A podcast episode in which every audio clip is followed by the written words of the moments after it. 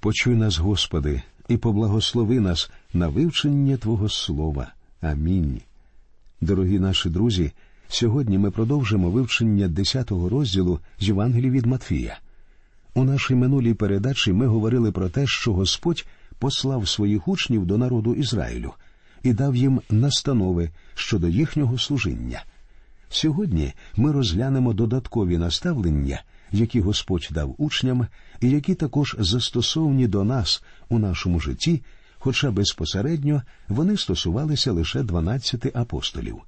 Отож, читаємо 24-й вірш. Учень не більший за вчителя, а раб понад пана свого. Ми повинні пам'ятати, що ми є представниками Господа Ісуса Христа для цього світу, а тому Він повинен посідати перше місце у нашому житті. Якщо ж ми не поставимо Ісуса на перше місце у своєму житті, то в нас виникають проблеми. Читаємо 25-й вірш. Доволі для учня, коли буде він як учитель його, а раб як господар його. Коли Вельзевулом назвали господаря дому, скільки ж більше назвуть так домашніх його. Не турбуйтеся, що скажуть або подумають інші люди, якщо ви зберігаєте вірність йому. У той час люди теж не говорили доброго про Господа. Адже якщо навіть до Ісуса ставилися так погано, то чому його учні повинні очікувати чогось іншого? 26 вірш. Але не лякайтеся їх. Немає нічого захованого, що воно не відкриється, ані потаємного, що не виявиться. Друзі, все таємне колись відкриється, і колись Божий суд виявить щирих віруючих, і Бог вчинить справедливо з їхніми гонителями, а тому краще впевнитися в тому, щоб прихована від інших внутрішня частина вашого життя була настільки ж чистою, як і зовнішня. 27 вірш. Що кажу я вам потемки, говоріть те при світлі, що ж на вухо ви чуєте, проповідуйте те на дахах. Я завжди говорив, що радіо це сучасний і досить ефективний спосіб проповідувати на дахах. Читаємо 28 вірш. І не лякайтеся тих, хто тіло вбиває, а душі вбити не може. Але бійтеся більше того, хто може і душу, і тіло вам занапастити в гієні. Інакше кажучи, бійтеся Бога. Одного разу хтось запитав Олівера Кромвеля, в чому секрет його хоробрості. На це він відповів: Я давно зрозумів, що якщо людина боїться Бога, то їй не потрібно боятися людей. Далі ми читаємо 28 і 29 вірші. Чи не два горобці продаються за гріш, а на землю із них ні один не впаде без волі Отця вашого. Подумайте, друзі, Господь піклується навіть про маленьких птахів. Якось побачивши, як навколо фонтана стрибали горобці, я подумав отут немає жодної пташки, про яку б не знав Бог. Це просто дивовижно, і ми повинні пам'ятати про це. Тридцятий вірш. А вам і волосся все на голові пораховано. Бог любить вас, друзі. Господь Ісус любить вас навіть більше, ніж ваша власна мати. Чи могла вона порахувати волосся у вас на голові? Ні. А Бог знає їхнє число. Читаємо далі 31 вірш. Отож не лякайтесь, бо вартніші ви за багатьох горобців. Лише задумайтеся якщо Бог знає все про цих птахів, то Він знає все і про вас. Такого просто не може бути, щоб ви опинилися десь, і Бог не знав би, що з вами відбувається. Вірші 32 і 33. Отже, кожного, хто мене визнає перед людьми, того перед небесним Отцем моїм визнаю я. Хто ж мене відсурається перед людьми, того й я відсураюся перед небесним Отцем моїм. Якщо ми прийняли Господа Ісуса Христа своїм особистим Спасителем, то ми повинні завжди вміти розповісти про нього іншим. Ось чому слова 33-го вірша є неминучим логічним наслідком 32-го вірша. Саме цей вірш змушує мене пам'ятати, що я зобов'язаний завжди сповідати його і не маю права зрікатися його. Однак я не повинен ставити себе в незручне положення, тому що бувають і такі ситуації, коли ми просто не повинні розсипати перел своїх перед свиньми. Тобто іноді вживаючи його ім'я в певних колах, ми не приносимо йому честі. Але безсумнівно, ми ніколи не повинні зрікатися його. Далі він говорить у 34-му вірші Не думайте, що я прийшов, щоб мир на землю принести. Я не мир принести прийшов, а меча. Цей вірш викликає труднощі для багатьох пацифістів. Однак потрібно зрозуміти, що доти, поки всі нечестиві не будуть знешкоджені, Христос буде боротися із сатаною, і битва не буде припинятися. Мені б дуже хотілося, щоб ідею цього вірша хоча б частково усвідомили деякі ліберальні проповідники. Христос прийшов на цю землю першого разу не для того, щоб принести мир. Вірші 35 і 36. Я ж прийшов порізнити чоловіка з батьком його, дочку з її матір'ю, і невістку з свекрухою її, і вороги чоловікові домашні його. Павло ще раз підтвердив цю істину, коли сказав бо ж слово про Христа тим, що гинуть, то глупота, а для нас, що спасаємось, сила Божа. Перше послання до коринтян, перший розділ, 18 вірш. Дійсно, буває, що Євангелія розділяє сім'ї. Справа в тому, що серед віруючих існує єдність, і ця єдність приносить розділення у сім'ї. 37-й вірш. Хто більш як мене любить батька чи матір, той мене недостойний, і хто більш як мене любить сина чи дочку, той мене недостойний. Не слід міркувати про вірність і посвячення, поки ви по-справжньому не віддасте своє життя Христу і не заплатите належну ціну. Мені завжди нелегко говорити про вірність, тому що я сам належу до розряду людей, які нагадують Симона Петра. І слава Богові, друзі, що він залишився вірним, незважаючи ні на що. Це, мабуть, найбільше чудо з усіх. Читаємо 38-й вірш. І хто не візьме свого Христа і не піде за мною слідом, той мене недостойний. Багато хто з нас недостойні його. Це означає, що він не може використовувати нас, поки ми по-справжньому не присвятимо себе йому. Але слава Богові, при цьому він не відкидає нас повністю. 39-й вірш. Хто душу свою зберігає, той погубить її. Хто ж за мене погубить душу свою, той знайде її. Тут він протиставляє життя, що ми маємо тут, у цьому світі, і дар вічного життя, що приходить за допомогою віри в Господа Ісуса Христа. Цілком можливо, що коли людина приходить до Христа, їй, можливо, навіть доведеться прийняти смерть за свою віру. Подібне відбувається і у наші дні в деяких країнах цього світу.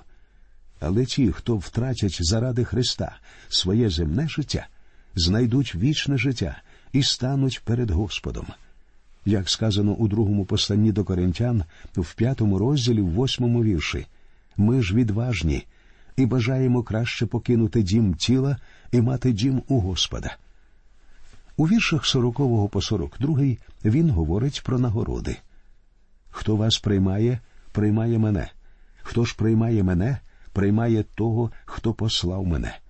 Хто приймає пророка як пророка, той дістане нагороду пророчу. Хто ж приймає праведника як праведника, той дістане нагороду праведничу. І хто напоїть як учня, кого з малих оцих бодай кухлем водиці холодної, по правді кажу вам, той не згубить нагороди своєї. В 15 розділі Євангелія від Іоанна Ісус пояснює цей уривок, говорячи, що цей світ ненавидить його і буде ненавидіти його послідовників. Цей світ і не повинен ставитися до нас краще, аніж до Ісуса. Однак ступінь нашої вірності і відданості знайде відображення в тих нагородах, які Він колись дасть нам. На цьому закінчується десятий розділ, і ми переходимо до вивчення одинадцятого розділу, де знову йдеться про Іоанна Хрестителя. Перший вірш. І сталося, коли Ісус перестав навчати дванадцятьох своїх учнів, він звідти пішов, щоб учити, і по їхніх містах проповідувати. Пославши своїх учнів, Ісус сам іде проповідувати. Це демонструє, наскільки важливо було донести Слово Боже до людей. І в наші дні це теж необхідно. Далі йде уривок, де учні Іоанна Хрестителя приходять до Ісуса. Читаємо другий вірш. Прочувши ж Іоанн у в'язниці про дії Христові, послав через учнів своїх. В Євангелії від Матвія, в четвертому розділі, в дванадцятому вірші написано, що Іоанн Хреститель був схоплений і взятий під варту. До того моменту Іоанн вже довгий час провів у в'язниці. Однак він знав про те, що відбувалося з Господом Ісусом, тому що учні Іоанна спостерігали за Ісусом і передавали все своєму вчителеві. Іоанн Хреститель очікував того дня, коли двері його в'язниці відкриються, і він зможе вийти на волю. Іоанн Хреститель думав, що Ісус прийшов для того, щоб взяти владу в свої руки і установити своє царство. Третій вірш.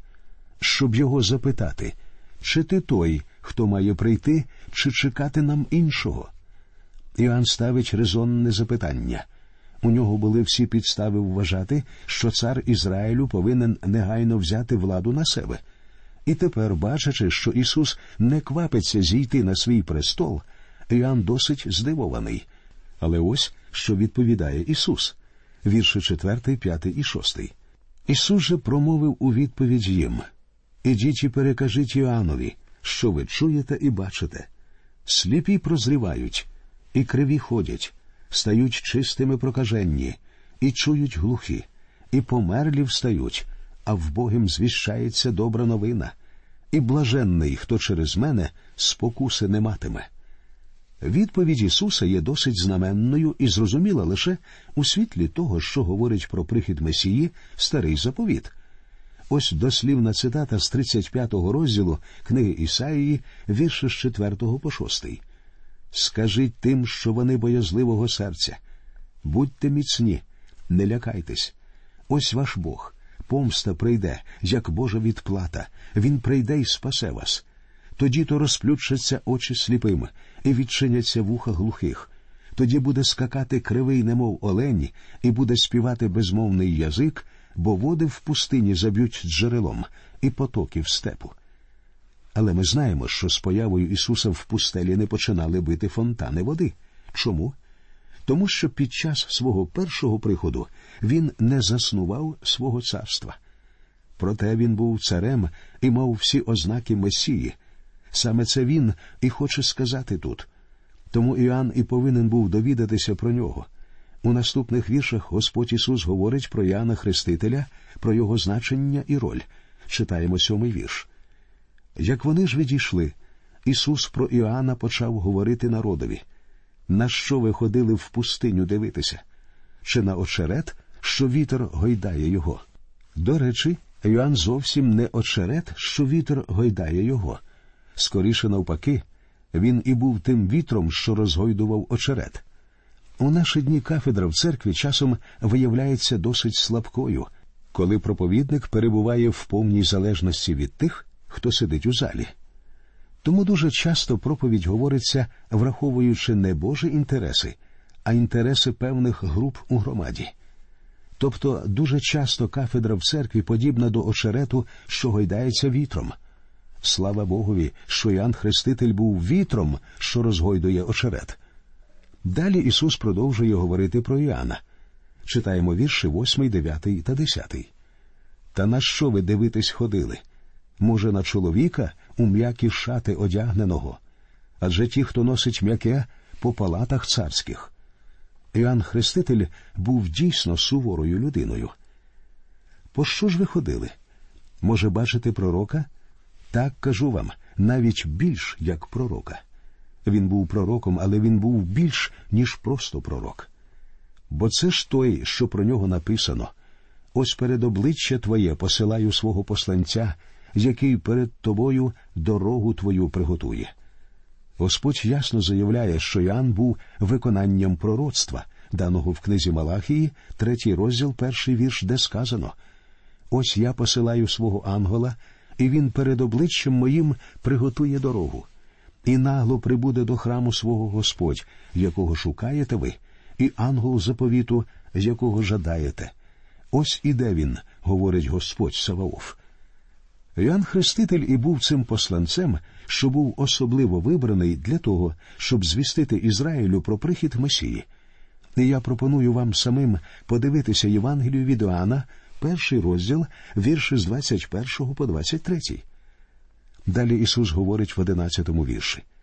По правді кажу вам, між народженими від жінок не було більшого над Іоанна Хрестителя, та найменший у Царстві Небеснім, той більший від нього. Іноді доводиться чути міркування про те, хто більший Авраам, Мойсей чи Давид. Але Ісус сам говорить, що Іоанн більший за всіх. Однак сказано, що найменший у Царстві Небеснім, той більший від нього. Господь Ісус прийшов у цей світ і закликав до себе групу людей, які були більшими від Іоанна Хрестителя. Як вони могли бути більшими від Іоанна? Справа в тому, що, будучи в Христі, вони задяглись у Його праведність. Дванадцятий вірш. Від днів же Іоанна Хрестителя і досі Царство Небесне здобувається силою, і ті, хто вживає зусилля, хапають його. Цей вірш не так просто тлумачити через фразу здобувається силою. Справа в тому, що ця сила може бути як зовнішньою, так і внутрішньою. Зовнішні сили це сили зла, які намагаються знищити Небесне Царство. Але є й внутрішні сили, тобто люди, які присвятили себе йому всім серцем і які щосили намагаються увійти до цього царства. Тому цей вірш має два можливих тлумачення – і я не зовсім упевнений, що саме Ісус хоче сказати. Цілком можливо, що Він говорить і про те, і про інше. І далі вірші з 13 по 15. Усі бо пророки і закон до Іоанна провіщували. Коли ж хочете знати, то Ілля він, що має прийти. Хто має вуха, нехай слухає. Іоанн Хреститель був виконанням пророцтва, даного в книзі пророка Малахії в третьому розділі в першому вірші, де предвіщався прихід посланця, предтечі. І тут постає питання якби Ізраїль прийняв Христа в момент першого приходу Ісуса, заснував би Ісус своє царство вже тоді і став би Іоанн у цьому випадку Іллєю? Відповідь так. Ви скажете, як таке може бути? Я можу відповісти одне я не знаю як. Я лише знаю, що саме це сказав Ісус. І ще я знаю, що він може творити такі справи, які ми не можемо зрозуміти. Зізнаюся, що багато чого з того, що він робив, я не в силах пояснити. Я лише приймаю все це, як воно є. Знайдуться люди, які скажуть якщо Христос збирався на Христі прийняти смерть, виходить, коли народ пропонував прийняти його царем, він робив це нещиро. Але насправді люди робили це цілком щиро мені заперечить.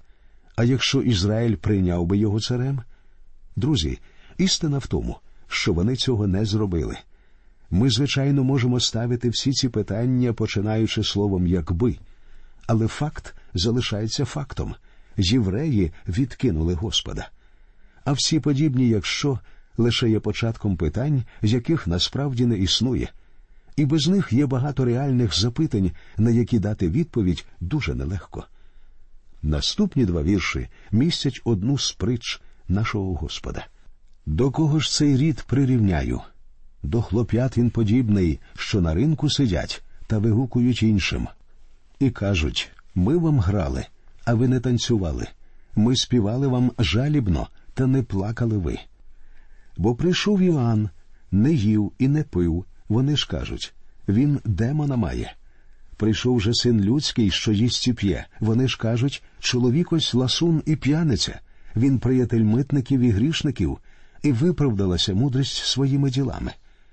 Іоанн був суворим аскетом, але їх це не влаштовувало. Ісус був дружелюбний, і що ж вони думали про нього? Що він не нажера й занадто добрий до грішників?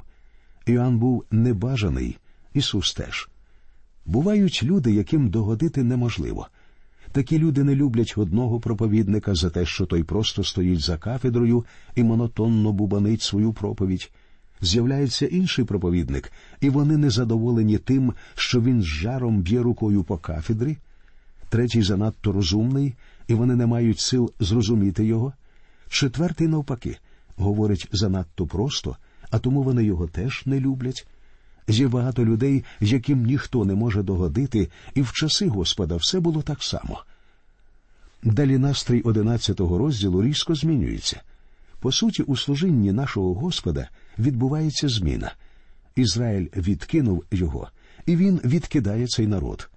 Однак про це, друзі, у нас піде розмова в нашій наступній передачі. До нових зустрічей.